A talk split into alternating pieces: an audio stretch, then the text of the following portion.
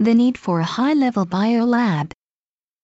The National Institute of Infectious Diseases has finally been authorized to handle the most hazardous pathogens in its laboratory in Musashi Murayama in western Tokyo as the health ministry, under an agreement with the city in early August, upgraded the facility to biosafety level 4, BSL4, the highest level of biosafety. The nation needs such a facility if it's going to cope with serious infectious diseases. The NIID should do its utmost to ensure no accidents occur at the lab because a BSL-4 facility handles pathogens that cause infectious diseases with high fatality rates and for which no effective treatment exists. The institute built the Musashi Murayama facility as a BSL-4 lab in 1981 but facing strong opposition from nearby residents who feared that hazardous pathogens could leak into the environment. The facility has been forced to operate as a BSL-3 lab. The Ebola outbreak last year in West Africa, in which more than 10,000 people died, helped the Health, Labor and Welfare Ministry and the city sign the agreement. It will likely take several months before the facility will actually begin operating as a BSL-4 lab. New protocols must be established and workers must be trained for work requiring a higher level of security. New types of infectious diseases have emerged since the latter half of the 20th century, such as AIDS, Ebola, severe acute respiratory syndrome, SARS, and Middle East respiratory syndrome, MERS. Eight pathogens that cause highly lethal diseases, including Ebola, Lassa fever, Marburg disease and smallpox, must be handled by a BSL-4 facility. Our revision of the Infectious Diseases Control Law aimed at preventing bioterrorism bans possession, importation and transfer of most of these pathogens to prevent the escape of pathogens into the environment. The air pressure inside a BSL-4 lab is kept lower than that outside. Workers must work in pairs at all times and wear highly protective gear. Pathogens are studied inside a chamber or sealed box. Exhaust from such a lab must go through a double filter.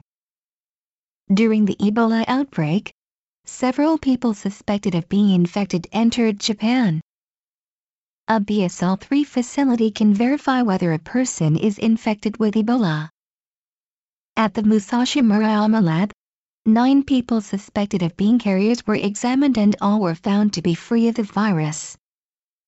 If any had been found to be infected, it would have become necessary to determine the exact type of virus affecting the patient and determine the best treatment.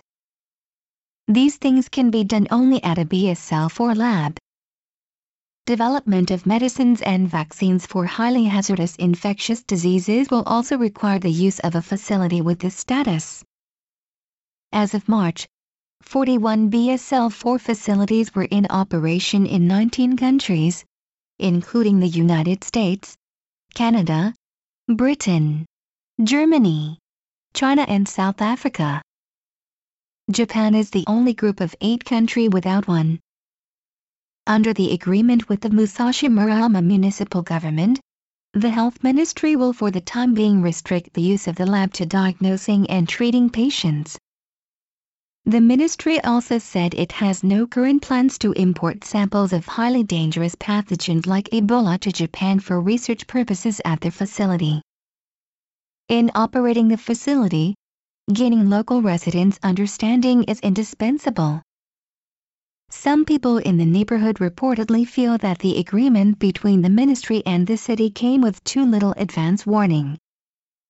So far, no BSL-4 facilities in other countries have reported a pathogen leaking into the environment. Even so, such an event is possible. The health ministry must give priority to ensuring safety and transparency of the facility's operations. It should not hide any relevant information. Nagasaki University has a plan to build a larger and more sophisticated BSL-4 lab by around 2020 at a cost of around 10 billion yen.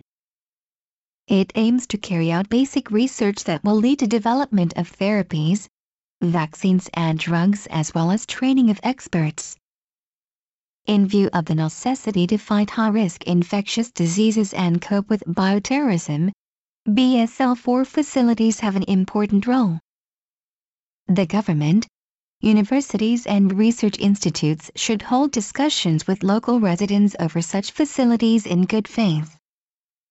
They should seriously listen to their concerns and respond appropriately, as well as enlighten them on the need for such facilities to gain their support. The Japan Times, September 6,